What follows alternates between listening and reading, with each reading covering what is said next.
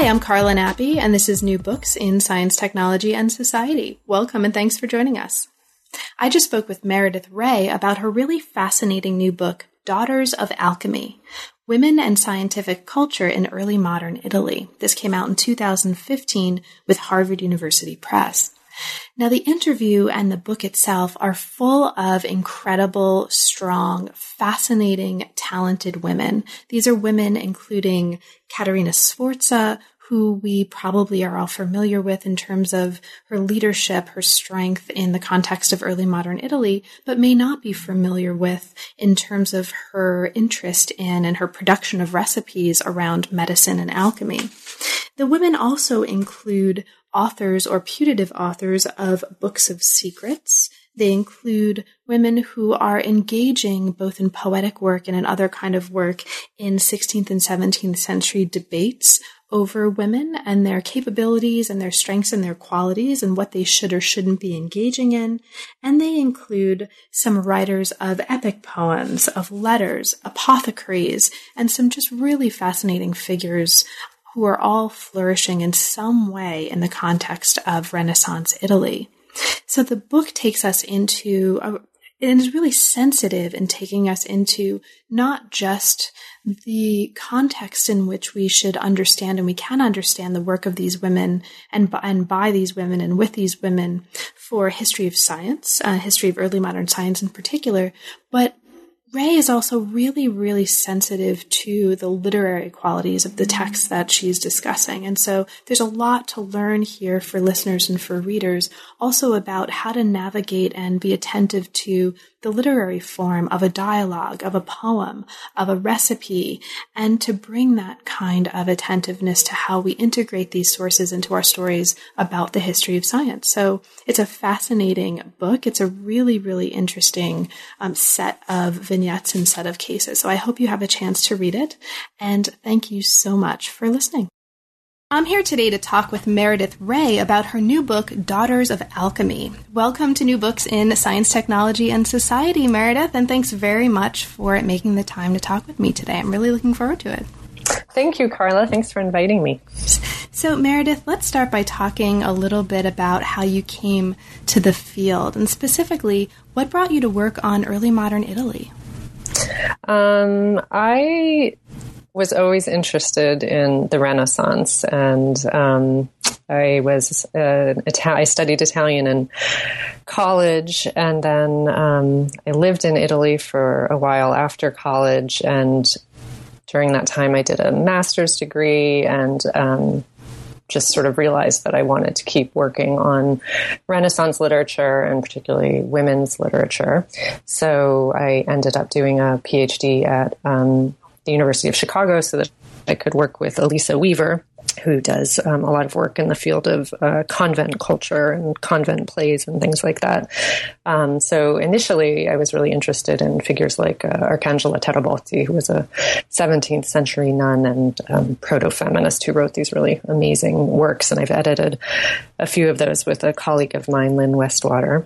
Um, so that's kind of where I started with um, Renaissance Italy. And I did my uh, dissertation on Um, letter books, women's letter books in um, the early modern period. And then that developed eventually into my first book, which was um, called Writing Gender and um, Women's Letter Collections of Renaissance Italy. I think it's, it's been a while. It's been a while. I forget the time.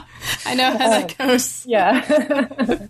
um, so that was where that was where I started, but it was kind of a long. It was a long-standing interest, although I wasn't always sure that I was going to go into academia. Okay. So, how did you come to focus on women writers about science in particular? Um, given that broader context, what brought you to a kind of history of science focus for this project?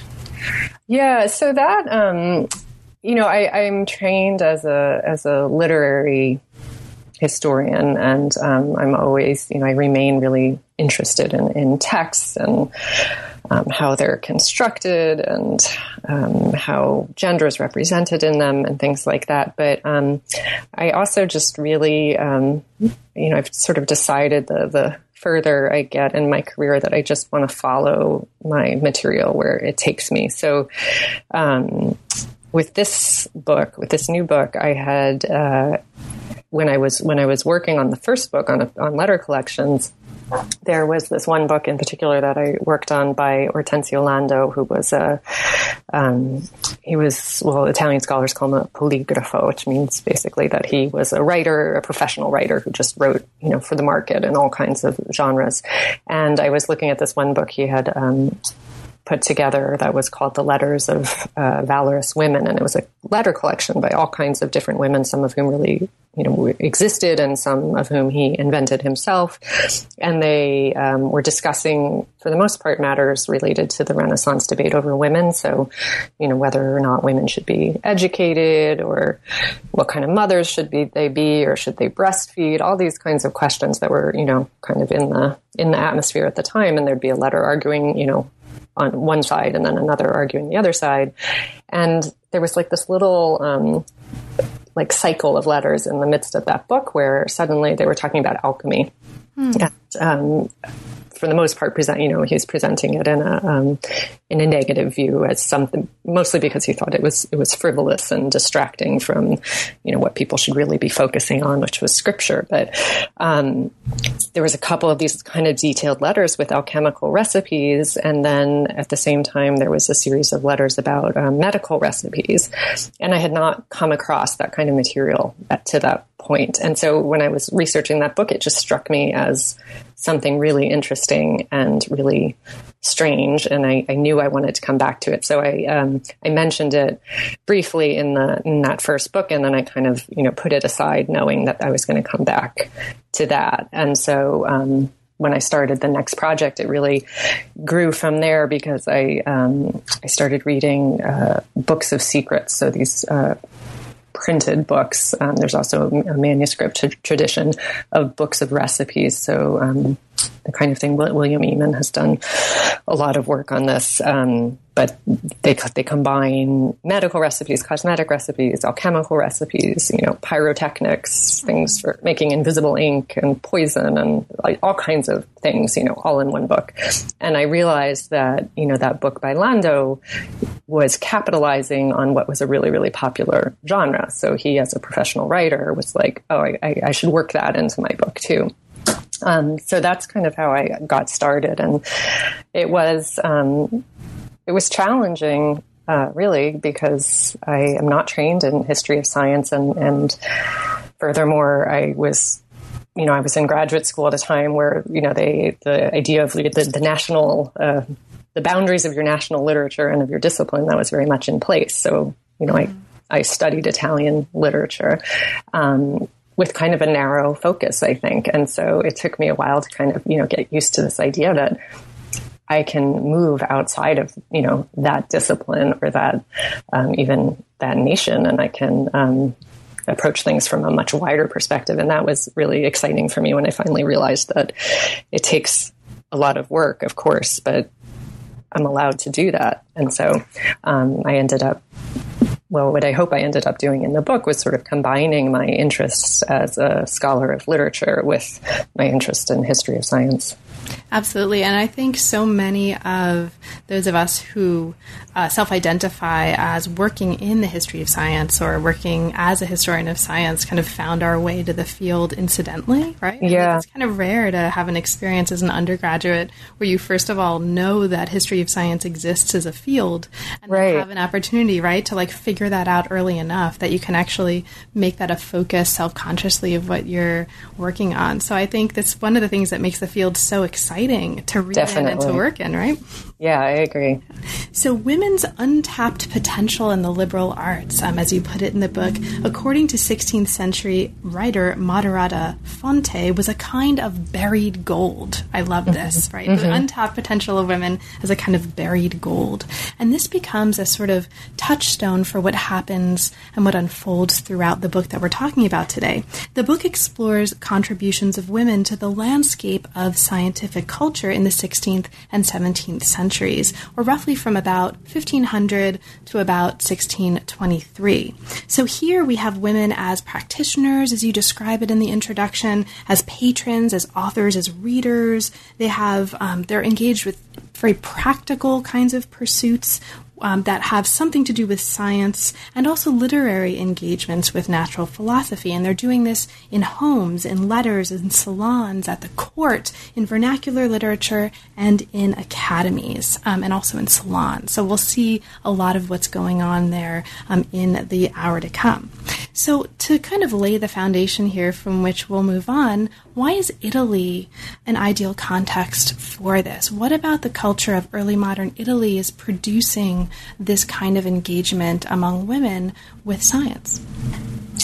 Well, um, I mean, I, I think there's a lot of things. I mean, certainly there's been a lot of work going on um, in, in other areas as well. And, um, you know, Italy is the, the area I know best, so that um, is what initially drove me to look at Italy. But there's also so much going on there. I mean, Italy is, is Galileo, right? And I, I, um, I realize that we, when we think about things like the scientific revolution or the idea of the scientific revolution, you know, we think about Galileo, but then we don't think necessarily about um, all the people surrounding Galileo. And um, yet there, Italy was a, was a, a cultural context that really, in a lot of ways, I think, um, allowed for and fostered the participation of women in intellectual culture. And this is sort of, um, you know, it's interesting because the, the field is sort of uh, evolving to to look at this more, to look at, um, you know, from, from this idea kind of back in the eighties and nineties maybe where, um, you know, the, the the thought was more, well, women didn't have any, um, you know, women weren't supposed to be writing and women were, all these works were going, you know, were being written about how women should stay at home and they shouldn't be educated and all these things. Um You know, I think scholarship is now showing increasingly that that's prescriptive literature, but it doesn't necessarily reflect what was actually happening culturally. And so um, you have you actually have this context where, you know, maybe not in completely formalized uh, places, so maybe not always in a in an official academy, but in all these other forms of intellectual networks, you have women participating and you have um interactions and collaborations between men and women. Um, so, and, and you also have women writing and publishing in Italy in a way that I think doesn't happen um, so remarkably in um, other countries at this time. So, um, you know, there's this famous uh, passage by uh, an Italian scholar, Dione Solti, who says, you know, in the Renaissance, you know, only at that time do you finally start to see women as a group publishing, just in this one area. And, um, you know, of course, we've since had lots of people arguing that, in fact, it's it's bigger than that. It's not just in, like, the middle of the sixteenth century, but it continues into the seventeenth century. Women are writing and publishing and interacting. So um, I really... Um, I really wanted to come at this from that perspective, you know, that um, there's Italy is kind of this uh, crucible of all this intellectual development and um, empir- empirical culture and all these things. And that that wasn't just being done by men, you know, wasn't Italy wasn't inhabited only only by, by men.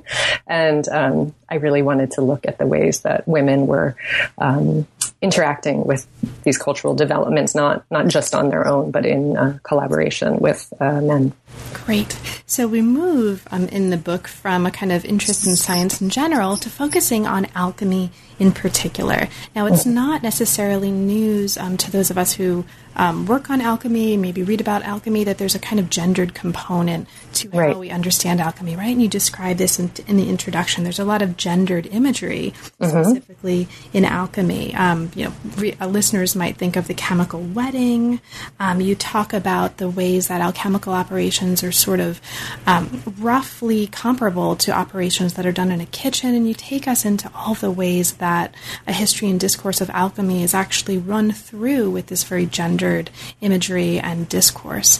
But then we move specifically from that to looking at the kinds of ways very practically, if we move from the discourse of alchemy to the practice of alchemy, that women are actually central to what's going on. And there are some really amazing and fascinating examples of how and where and who um, is uh, kind of the focus of this history. And the first one um, is someone who we meet in the very first body chapter.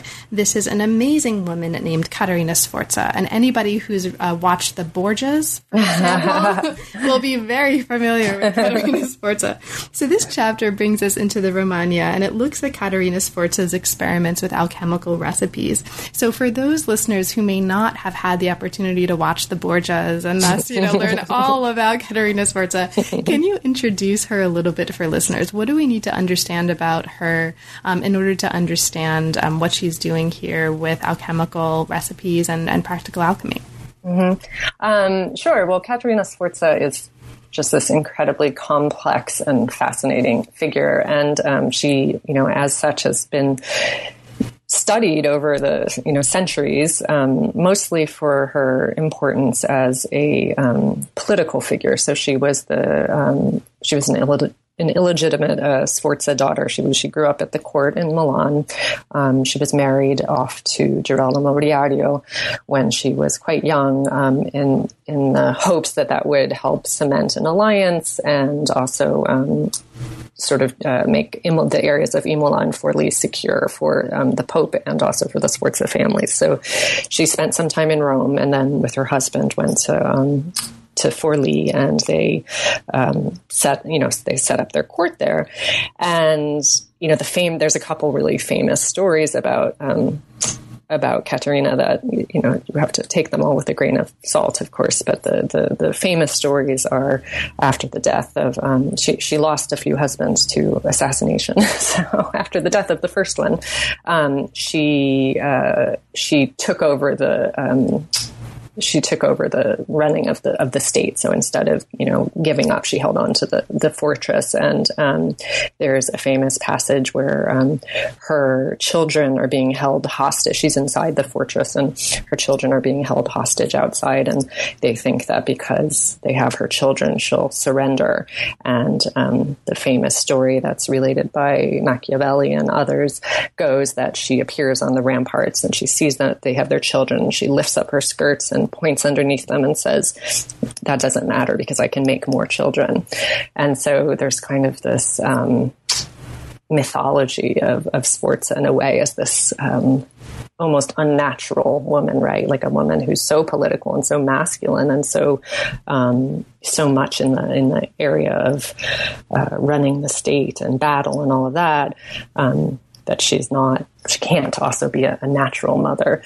Um, so she's got an, she's got this image as a really fierce kind of uh, Renaissance uh, leader. Mm-hmm. I but think of that moment in Machiavelli as Caterina Sforza's Doritos moment, right? Crunch all you want, we'll make more. Exactly. Sorry. Exactly. Um, so I think that, you know, for the most part, that's what uh, when when people that, you know, know that name, they, the, the associates, association of Caterina Sforza is with all these um, political developments and then occasionally these, you know, crazy stories about her. Um, she, you know, she she was married several times. She may or may not have had a few secret marriages. Um, so, th- you know, there's a lot, there's a lot of aspects to her. Um, and what is really, what was really interesting to me is, you know, that sometimes when you read about her, you'll find in a footnote or in a passing sentence something about the fact that, like, oh, and she did alchem- alchemical experiments. So, you know, that was really where I got started with that, because I was like, what is this? Oh, and she did alchemical experiments. What does that mean?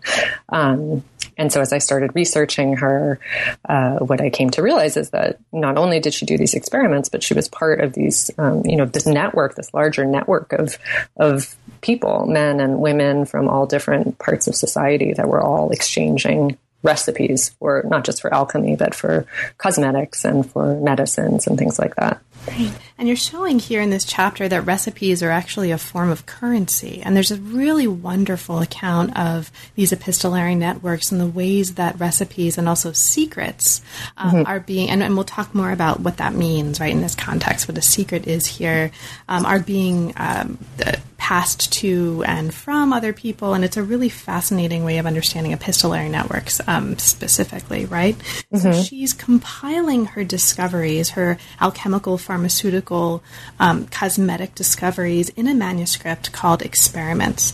Now, mm-hmm. only one copy, as you describe here in this chapter, is extant today. So mm-hmm. this seems like a fascinating source. Can you talk to us about this manuscript? Um, what is it like? What's in there? And what was it? What did, what did it involve to actually get access to this manuscript and, and do work with it? Sure. I mean, that I think was, um, it was really the the highlight of writing this book for me was um, researching and tracking down that man- manuscript. It was really a, a great experience. So the manuscript is in a uh, private collection today, um, and it's owned by um, lovely people who really want, you know, they, they wanted to remain anonymous. So that was, you know, the condition for me being able to look at the manuscript. But I, you know, the way that I found it, certainly anyone else who was interested could, could also find it. It was just, you know, like an old fashioned uh, detective method of, I saw a footnote somewhere. I tracked that footnote to another footnote. Eventually I realized that I should um, start contacting, you know, in Italy, they have a, a particular bureau that oversees the private archives. So I contacted one of those bureaus, and eventually I was able to to, um, you know, narrow down to a few possibilities. And through that bureau, um, th- they, on my behalf, contacted the owners of this manuscript to see if they would allow me to come and see it. So when I finally found, it took me a while. And um, when I finally found it, it was it was very exciting for me to to um, to have success. Uh, the, because the, the manuscript has been um, transcribed in, in part, not in full, um, in in a nineteenth century biography by her, uh, by Pasolini, uh, the big biographer and compiler of all the Sforza documents. So there, you know, there is that um, that source, which is which is great, but it's not totally complete.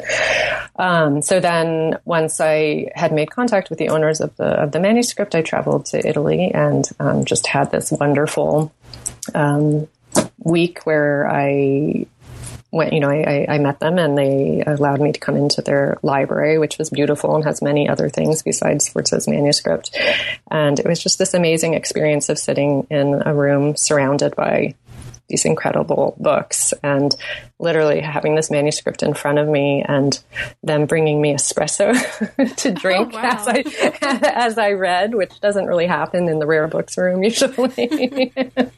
um, it was it was it was really lovely, and they were so generous to to let me come in and look at it, and it was just a, it was a wonderful experience. Um, that but the manuscript sound, that sound you hear, by the way, is the sound of hundreds of graduate students dropping what they are currently researching. And looking into taking up early modern um, Italian history. Right? Sorry. I mean, that's the kind of thing we love to do is like track espresso. Down the footnotes. Yeah. Sorry, yeah. Go on, please. Um, so then the manuscript itself is, is, uh, Is is interesting. It, it's it's quite extensive.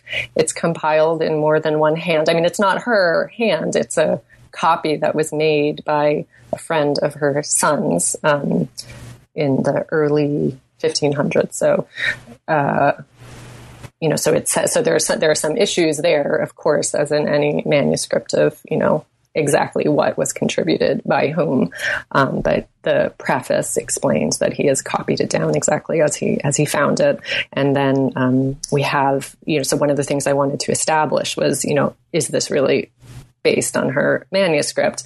And so that's what tracking down these, um, or trying to kind of map these intellectual networks she had helped me to do, because it's so clear from the letters that she did actually exchange with people that she was, ex- she was exchanging recipes and collecting, you know, soliciting them, offering them. Um, and we also have letters between her and her son that seem to make reference to this same manuscript, which she clearly wanted him to have. Um, were there any moments for you as you were working with the manuscript um, that were particularly exciting, or any aspects of the kinds of recipes that were talk- talked about in this manuscript or collected in this manuscript that were especially fascinating for you? I mean, your, um, for example, your description of some of the stuff that was happening in the letters in this chapter, you know, how to use pomegranates um, cosmetically and medically, recipes for mm-hmm. how to keep your breasts small, mm-hmm. which I was super happy that that was a fashion at yeah. some point. Somewhere it's like thing. Yes, I am in fashion in Renaissance Italy, but you know. But were there any other moments um, in that manuscript that were just kind of aha moments for you? Well, I think that what you can really see um, in looking at a manuscript that you don't see in a transcription are, um, well, first of all, the, the different layers of authorship that might go into it, right? So you can start looking at things like how many hands are involved, and it clearly was at least two hands. Um, you can also see like how the paper is used and how um, often there would be a recipe and then someone would have written in the margin, like, you know, this one really works, or this one is better, or they'll add, you know, some instructions to it. So that really allowed me to get a sense of, you know, this object is something that was that was actually used. It wasn't like just meant to, it, you know, it's not beautiful. It's not beautifully produced. It wasn't um, it wasn't meant to be a gift to somebody or something like that. It was, I, I believe, it was really meant to, you know, serve as something useful to her, you know, to her, to her son. Um, so looking at it allows you to kind of see those markings that you wouldn't get from just looking at a transcription of it. Um, I was also able to see, and this you do see in the transcription, but it's much more remarkable when you actually see it in person, is that um, she used a code to, um, in some of the recipes, not in all of them. So the code is given on the first part of, on the first page of the manuscript. And it's, you know, I, I applied it a few times and it, it works pretty well. So it's not meant to be an unbreakable code. So then what is its purpose, right? Like, what if you're going to, if you're going to put things in code and then you're going to give the key to it right away, then it's, you know, it's not that hard to break. Um, and what I came to believe was that really what she was doing was using that code to just signal when something was really important. And so um, it's almost always used just for uh, alchemical recipes. And there are plenty of alchemical recipes that are not in code, but when they are in code um, or in Latin, some of them are also in Latin, she goes back and forth, it seems to signal like something that was particularly complex or or valuable, as if to say that, um, not that you couldn't access it, but that if you wanted to access it, you had to put in a little bit of extra work. Um, so that was more noticeable to me um, in seeing the manuscript than in having looked at the transcription of it. Great. So the manuscript had um, very practical kinds of recipes for curing headache, fever, mm-hmm. epilepsy, syphilis, for lightening the hair, improving the skin, making poisons, producing gems and gold and other things. And this was part of a broader fascination with secrets and with literatures of secrets in early modern Italy, especially in court settings. Now, as we move to Chapter two, Chapter two looks at the vogue for printed books of secrets in sixteenth century Italy. Now, like the recipes um, that we talked about in the context of the first chapter, secrets were also a form of currency. But here, um, in contradistinction to what listeners might assume, and certainly what, you know, I assume when I read that um, or hear that word, secrets weren't things unknown. But here, no. Secrets are things that are proven, they're tested, they're found reliable. Now, you show here in the second chapter that many books of secrets were targeted at female readers. Um, so can you talk a little bit about that? How do we know that? And how did these books of secrets manage to do that?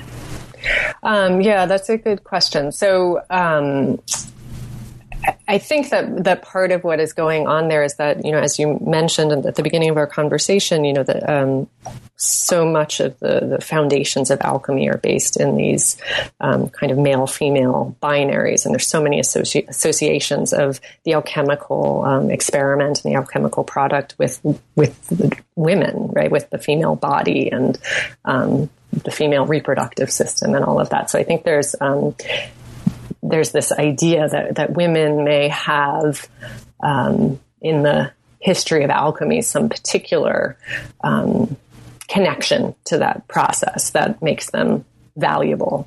And um, so that there is, for, for publishers, there is an added value in connecting a recipe or a secret with a woman, because it makes, it gives it an added sense of authority, um, sort of ironically, right? That doesn't happen, certainly for women in all, in all areas. Um, so from there, what I wanted to look at was, you know, who, who was writing these books, who was reading these books, how, you know, how are they being used? And certainly they're being used by, by men and women, and often the same book is being used by men and women. But um, to be able to, It, try to kind of establish those things, you know, I, I would, I went through and I looked at what kinds of recipes were being offered. And certainly there's, um, you know, many of these, there's, there's so many of these books, and, and many of them will have sections on, um, female medicine, right? Like, thing, you know, for childbirth and lactation and things like that, which certainly does not mean that they were meant for women. They were, you know, easily could be meant for uh, male physicians who were, um, more or less taking over that uh, area at this time. But there are also many recipes then that are specifically for um, women's cosmetics, and, and often will say, um, you know, for, you know, lipstick for women. Um, so there's the kinds of recipes themselves. And then there's um, the introductory material, which sometimes we'll talk about um, women, the, um, the introduction to, um, one of Ruchelli's books, for example, talks about a, a kind of Academy of Secrets that existed, in which he specifically mentions women visiting it. Um, so I tried to look at those kinds of things, like, you know, what is uh, what are the titles and the prefaces saying? Um, what do, what do the recipes say? What kind of information are they offering? Who could use that? I mean, again, certainly men used Um, cosmetics, and they used hair coloring and all of that as well. But often it will specifically say which is for men and uh, which are for men and which are for women. Um, and then I, I spent some time um, looking at this uh, book that's attributed to Isabella Cortese, which was a really interesting uh, case, because that's the only book that is specifically attributed to a female um, author. And um it says in the title that the book, the recipes are meant for female readers. Um, and then of course it offers all kinds of, um, all kinds of recipes, including for, you know, male impotence and other things. So it was clearly aimed at a readership of both sexes in the end. Um, and that was just an interesting, um, it's an interesting example, because there's so much debate over who authored it. And I, you know, I'm not really ready to come down on, on either side right now, but I will say that it does seem to me that, you know, in the absence of like clear biographical data, people are very quick to assume that women writers were actually men. And when it's a male writer, that's not like the automatic assumption. So I want to be very careful about making that assumption. But that said, there are certain, um, you know, oddities about it and things that are a little bit mysterious. Um, some people think that she was really uh, Ruchelli, another well-established author. Um, you know, someone has pointed out that the word Cortese is an anagram for the word segreto. Um, so, yeah. so, um, Anyway, so I think that I, I tried to take all of those things into consideration: authorship, readership, and then the material in the in the books itself. So, in addition to taking us into some examples of some of these works, and um, The Secrets of Signora Isabella Cortese is one of them, you also bring us into another very, very successful and apparently very widely circulating book called The Secrets of Alexis of Piedmont, also mm-hmm. from the sixteenth century. The mm-hmm. chapter also looks at the influence of books of secrets on other early modern literary genres, so letter collections, um, dialogues, et cetera. And you mention, or you talk um, in detail about two of them. One of them is a book you've already talked about, right? This is the book by Hortensio Lando, his collection of letters of many various uh, valorous women from fifteen forty-eight. And you also talk about a book by Alessandro Piccolomini from fifteen thirty-nine. So can you talk a little bit about what's happening there? What are some of, for you, the most interesting ways that these other early modern literary genres are picking up and using and engaging with the literature of secrets? Um, yeah, so that um, is really the point at the book where my my literary side, you know, starts to take over again. And I was really interested in kind of following this scientific culture into these various literary venues and seeing how it was being used. And, um, you know, as we were talking about earlier, I had sort of bookmarked that first for uh, the Lando book, and then I wanted to see where else I could find it. And um, you know, I was interested to see how um, how it was presented and how how prevalent it was in literary works. And you you do have to look a little bit. It's not always. Um, It's not always the main subject of a, of a book. And so I think that's why it has, you know, these kinds of scientific subtexts have gone unrecognized because it's, you know, it's not, it's not always the whole book is about science, but it's just woven into the, um, the narrative. And, um, in the, in the book Raffaella, it gets used, um, in the sense of part, part of this debate over women, which tries to prescribe women's, you know, tries to figure out and identify what are the appropriate behaviors and roles for women, and then to, you know, try to prescribe how women should, should behave. And in both the Lando and the, the Raffaella, um, science kind of becomes part of that debate.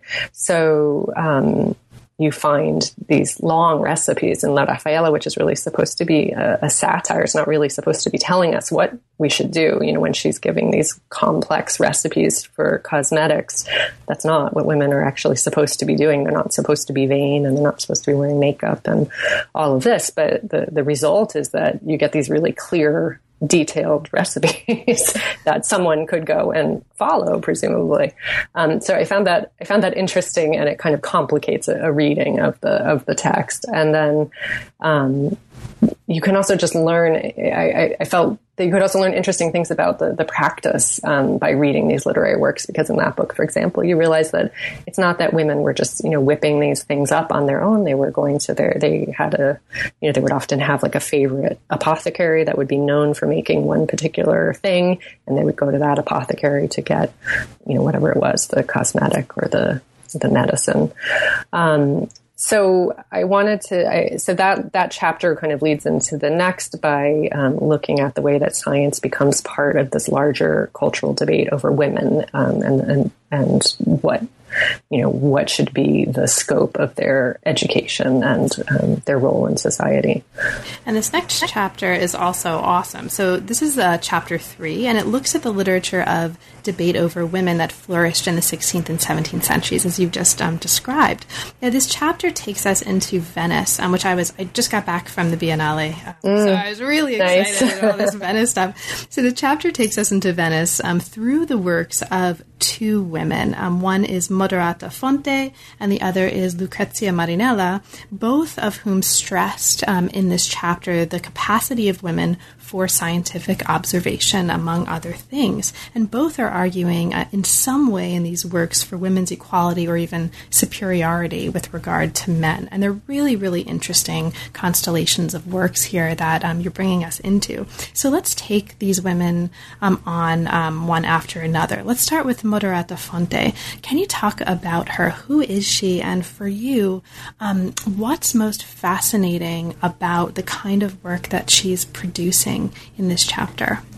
Sure. So, um, so Moderata Fonte and Lucrezia Marinella both are, um, you know, in a way, kind of canonical figures in the the history of um, early feminism at this point. I mean, feminism is maybe not the right word to use. Some people like to use pro-woman or proto-feminist, but both of them were writing um, about women's position in, in society. So what was interesting to me in Fonte, so Fonte is a, um, so she, she was Venetian. She died in uh, sixteen hundred. Her work was published uh, posthumously. Um, and it was, she, she, you know, it had been published in reaction to a particularly virulent um, misogynist work by Giuseppe Passi. And so um, the sort of Venetian editorial market kicked up and uh, or kicked in, and um, you started to see some of these responses because, you know, again, I think that what, what we're realizing is that just because there were misogynist works circulating, it didn't mean that um, that was the whole of the Uh, cultural landscape. There was a lot of reaction to that. So, so this work, um, it's called um, the Il Merito de la Donne, so the the women. I think it's translated as uh, the worth of women. And it's a real. She's just a wonderful writer. So you know the, the first thing about this book is that it's just really fun to read. It's a dialogue between seven women, each of whom um, represents a different state. So there's, you know, everyone from the, the young virgin to the married woman, and there's a widow, and then there's a particular character who's chosen not to marry um, and seems to probably represent the the author's um, um, voice. And it's they, they they cover a lot of ground. It's divided into two days, so they gather together in this kind of all female environment in a garden. And in the first day, they talk about, you know, what is, why are, why are we so oppressed, essentially? Like, what has happened to allow this to come about? Because it's not, um, it's not natural law. And, and so what has occurred? So that's a really, it's a very compelling, um, it's a very compelling piece. And that is what has attracted the most attention by scholars, because, you know, you have this really outspoken, totally, you know, lucid, early feminist that is asking these important questions. And so, you know, for, for me too, when I first read this book, you, you would read this first day and you would think like, yeah, right on, like, this is amazing. And then you would read the second day and you'd be like, what is she talking about? So, because the second day is all about medicine and science and medical recipes and natural philosophy and, you know, why, how are earthquakes born? And, you know, how many different species of fish are there in the sea, and which kinds, you know, are good for this and which kinds are good for that. And it's really dense and confusing. And so, like, when I first read it, like many other people, I think you, you get to that and you kind of don't know quite what to do with it. But then coming back to it when I was working on this project, you know, with all the context I now had, it was like, oh, well, I, I see what she's doing, right? So she's putting together a kind of, in a way, a, a kind of book of secrets where she's incorporating all kinds of different material, but she's specifically linking it to the debate over women. And she's specifically using it to show that the knowledge that women have in natural philosophy and medicine should be considered as, you know, a mark on their favor, in their favor in the whole debate over women. So I found that really fascinating. And she does it very, very um, overtly. So it's not, it's not even just that I'm interpreting that. She specifically makes those comments every time, you know, every time she has somebody explain, you know, Uh, I don't know, the causes of, of storms or something, then, um, or comets or anything like that. Some, one of the characters will say something along the lines of, you know, and that's why women know so much more than men. so, um, so it's, it's one of those things that it, it can seem really, um, confusing. And then all of a sudden it's like, it all falls into place, and it's just this really brilliant, um, really brilliant piece of writing. So, um, I, I, I enjoyed reading, reading that one.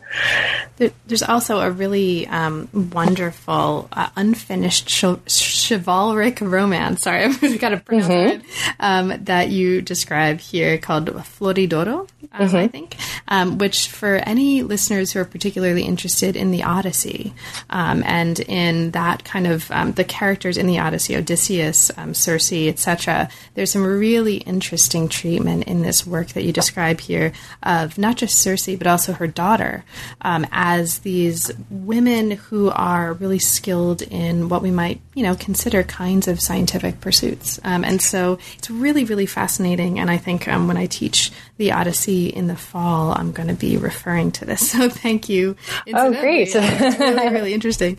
So the other woman who is featured in this chapter is Lucrezia Marinella. Uh-huh. And she is um, writing a lot of different kinds of things that you describe, but the chapter focuses on, in particular, an epic poem and a pastoral work. So there's an epic poem, Enrico, or Byzantium Conquered, from the seventeenth century, and then an early seventeenth century work, Arc- Arcadia Felice. So for you, um, what's particularly fascinating about what's going on in her work? Well, she's an interesting figure because, like Fonte, she's kind of this, stu- this touchstone for talking about early feminism, because right at the same time as Fonte, she also published a work in response to the same misogynist work.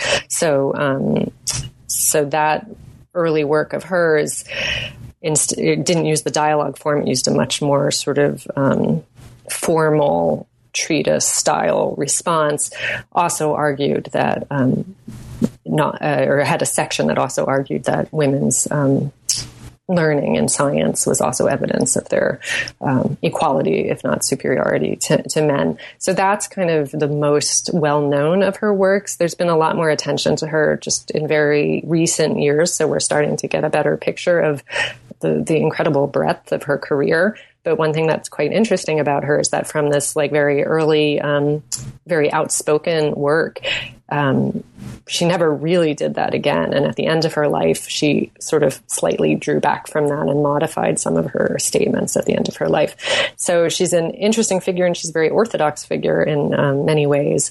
Um, And what I wanted to see was looking at some of these other works that she wrote. She wrote um, she wrote all kinds of works. She wrote a lot of uh, saints' lives and things like that. But then she she wrote the two that you mentioned. And so I wanted to see, like, okay, she you know she talks about science specifically in this early work, and how does that um, you know does that get integrated into these other two works? And um, and it does. And what I what I was interested to see was that it's not. Um, It's not heavy-handed in any way. It's very natural. So it becomes, it's, it's really becomes this narrative, imaginative tool that can, you know, that adds depth to her, um, to her work. But she's not coming at it the same way that Fonte is. She's not making it the the prime focus of the work, and yet it's such a big part. It's just woven into the the context. Um, so she has um, she has these figures, and and and really like. These female communities in both of those works, where there's um, a leader figure who's a, a woman who has this knowledge of natural philosophy that she shares with her um, her ladies in waiting, if or whatever we want to call them, the women that are there with her, and then also imparts to the to the male characters that come through. So that, so women as these kinds of guides for passing on scientific knowledge, um, which doesn't necessarily mean that they are credited with inventing or f- discovering that knowledge. You know, we also have these, she creates these kind of complex lineage lineages to explain how that, you know, knowledge was originally passed from someone's, you know, grandfather to father to this particular female figure, but the position of the of the female figure is to um, impart knowledge about the natural world, which I just found um, I found really interesting, and um, just stylistically, I found it interesting to see how it was woven into the the narratives as, as such an important part in structuring it. And in Enrico, um, in particular, we've got this cast of really amazing woman characters. Um, we've got a princess who's forced to cross-dress as a shepherd and yeah. lead a safety. We've got um, a sort of a, the daughter of an astronomer. Mm-hmm. We've got a magician. We've got a poet and a kind of handmaiden. It, it's just a really, really interesting work, um, it sounds like. Uh, so thank you for opening mm-hmm. that up um, for me in my ignorance. No idea that these things even existed, and now I want to read more and more and more. Yeah. So as we move to the fourth chapter, and this is the last body chapter of the work, we move to Padua and to Rome. And here we see that, as you put it in the chapter, by the early seventeenth century, women had begun to participate in scientific discourse in more kind of formal ways, sort of more deliberate ways. And you talk about them publishing treatises on natural philosophy, allying themselves with scientific academies, and also entering into correspondence with some really major scientific figures. And we'll see that happening in the second example here that we'll talk about. Now, in Padua, we look at Camilla Erculiani's letters on natural philosophy from fifteen eighty-four. She was an apothecary in Padua, and she's an example that's really, really interesting in terms of drawing connections between what's happening for her in Padua and also Poland. Um, so you bring us into this really interesting epistolary network that includes Poland. Um, she's getting her work published in Poland, and she's also questioned by the Inquisition at one point. So for you, um, can you kind of open up um, Camilla Erculiani a little bit for us? What's most important for you about her as a figure in terms of what's happening here um, with her work in this chapter? Sure. Um, well, she's a fascinating figure um, about wh- whom I wish we um, knew more. There's been um, some fantastic archival work done by um, Eleonora Carinci, so she's managed to track down you know some of the biographical background, which has been really helpful.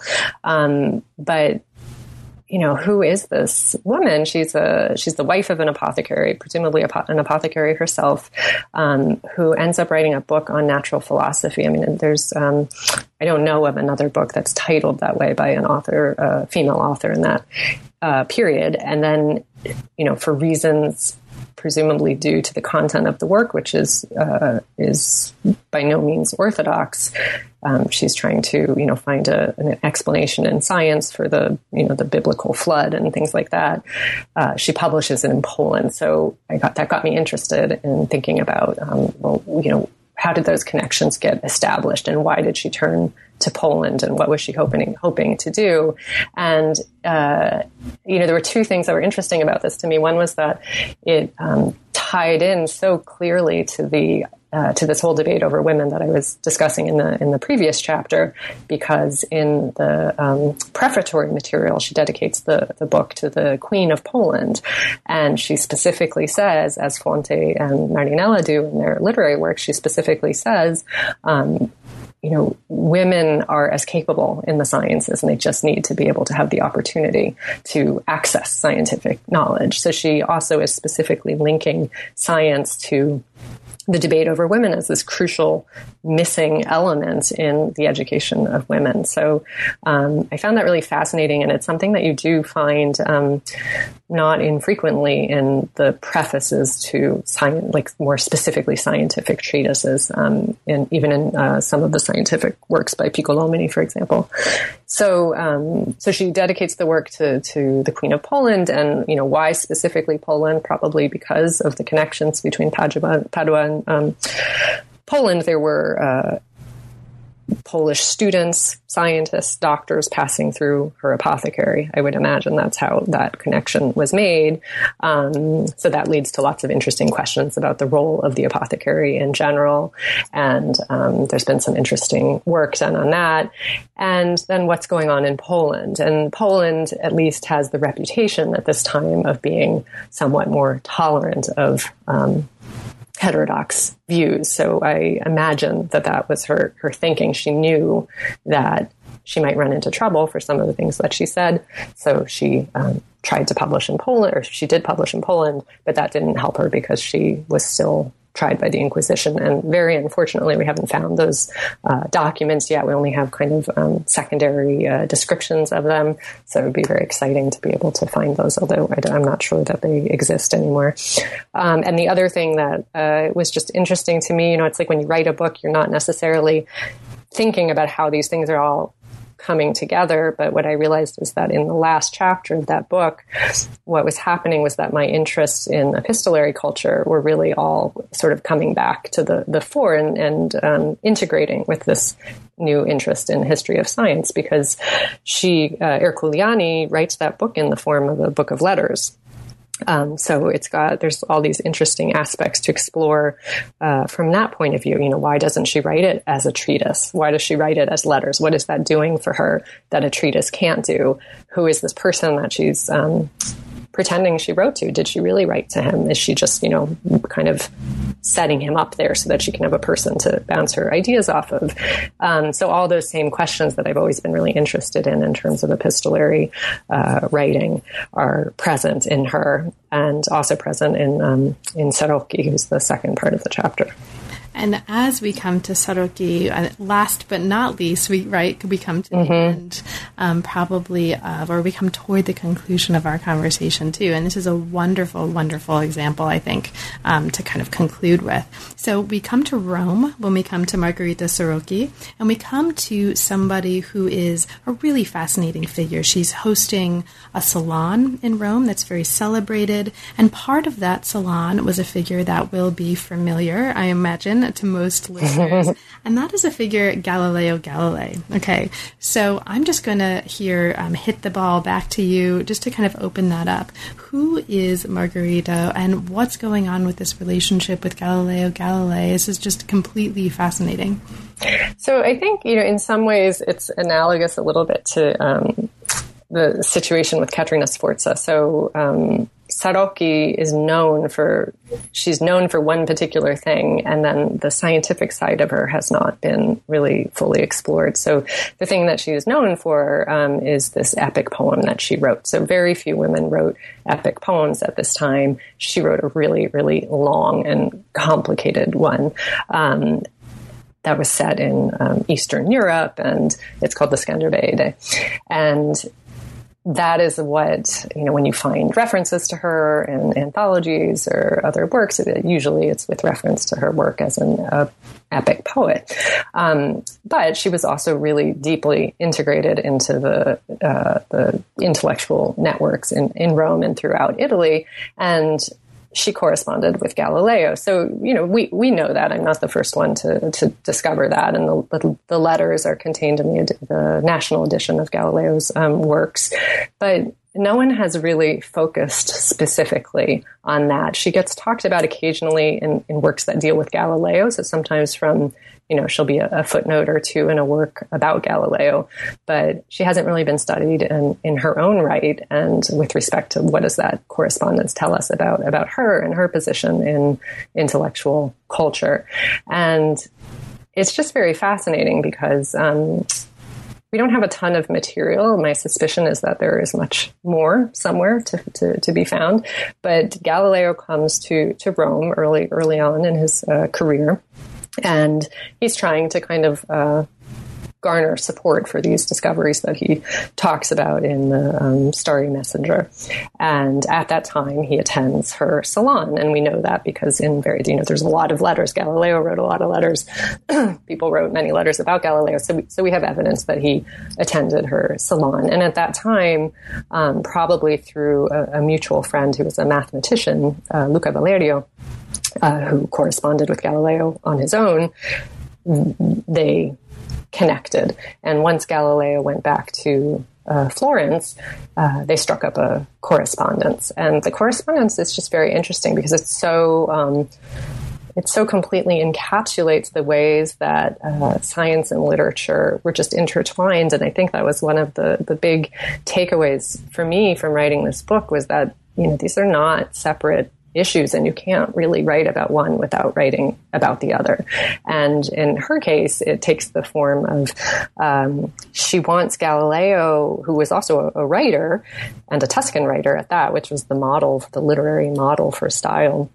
Um, she wants Galileo to help her make her manuscript better and specifically make it more Tuscan.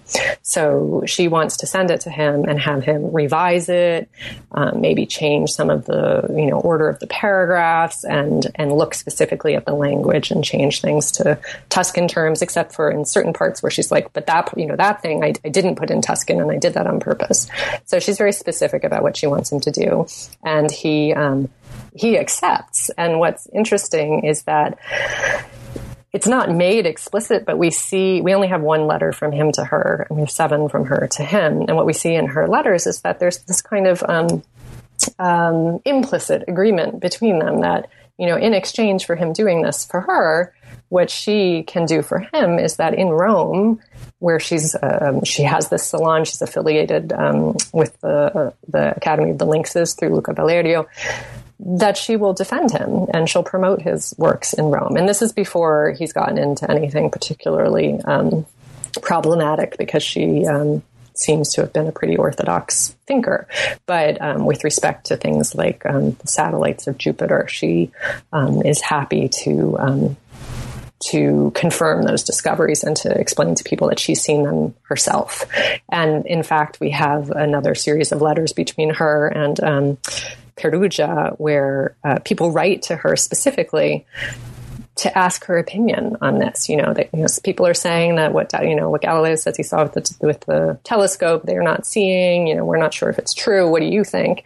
And she writes back saying, like, I can confirm it. I saw it myself, and I saw this, this, and this too. Mm. So it's this really interesting um, relationship that, that develops be- between them of um, kind of an exchange of intellectual services. And, and, um, you know, it, it's interesting because the, the, the relationship comes to an end sort of abruptly, and we don't really know why. You know, there's probably, they either stopped writing each other, we just haven't found any more letters yet. Um, and people have been very quick to, to make negative assumptions about her and, you know, about why that might have happened, that, you know, he wasn't quick enough with his response, you know, in editing her manuscript or things like that. And I think we just, you know, we have no grounds really to make those assumptions. Um, so there's a lot that we don't know yet, but it just opens up a lot of really interesting questions. So, Meredith, we're now um, sort of toward the end of our time, and there's, of course, a ton of material, right, that we didn't have a chance to talk about. It's a very rich book. Is there anything in particular that we didn't have a chance to talk about, but that you'd like to mention for listeners? Um, well, I think we did manage to cover a lot of ground. I think, you know, right now I'm... Um, I'm still very focused on the Galileo Sarrocchi uh, correspondence. And, um, you know, the one thing that I, I mentioned in my book, but I haven't, um, I, I didn't develop there because it was, you know, something that I kind of realized as I was finishing the book, but I'm going to keep working on is um, that one of the things that they discuss in their letters is uh, judicial astrology. Mm-hmm. And so that kind of adds this, you know, additional dimension to that whole um relationship where, you know, they're talking about literature, they're talking about astronomy, but they're also talking about astrology and what, you know, what does that mean? What is the place of astrology at that point in, um, you know, in Galileo's career, in Sarrocchi's um, life? Uh, judicial astrology has lots of problematic implications by this time. So I think there's just a lot more interesting uh, work to be done there. So now that the book is out, and congratulations on the book, what's next for you? What's currently inspiring you? Um, so now I'm going to start working on um, another monograph that is going to take me um, out of Italy and uh, I, well, I'm thinking I'm I'm thinking to like Eastern Europe and um, Croatia and areas like that, because one of the things that I found really fascinating in writing this was, for example, in that Erculiani uh, chapter, when I started looking at those relationships between Padua and uh, Poland, I, I just found I found it fascinating, and there's so much more to be done to be done there. So um, I think the next book is going to be looking at uh, Italian women um, abroad. Awesome. Fabulous. Well, best of luck with that work. Um, I hope you. It takes you to Croatia, um, if possible, to do some uh, taking in of the environment. If yes, it's just beautiful. Looking forward to and it. Over yes. the summer, ideally. And thank you so much for taking the time to talk with me, Meredith. It's really been a pleasure, and it's just it's a beautiful, beautiful book. So thank you. Oh, thank you. I really enjoyed talking to you. You've been listening to New Books in Science, Technology, and Society. Thanks very much for joining us, and we'll see you next time.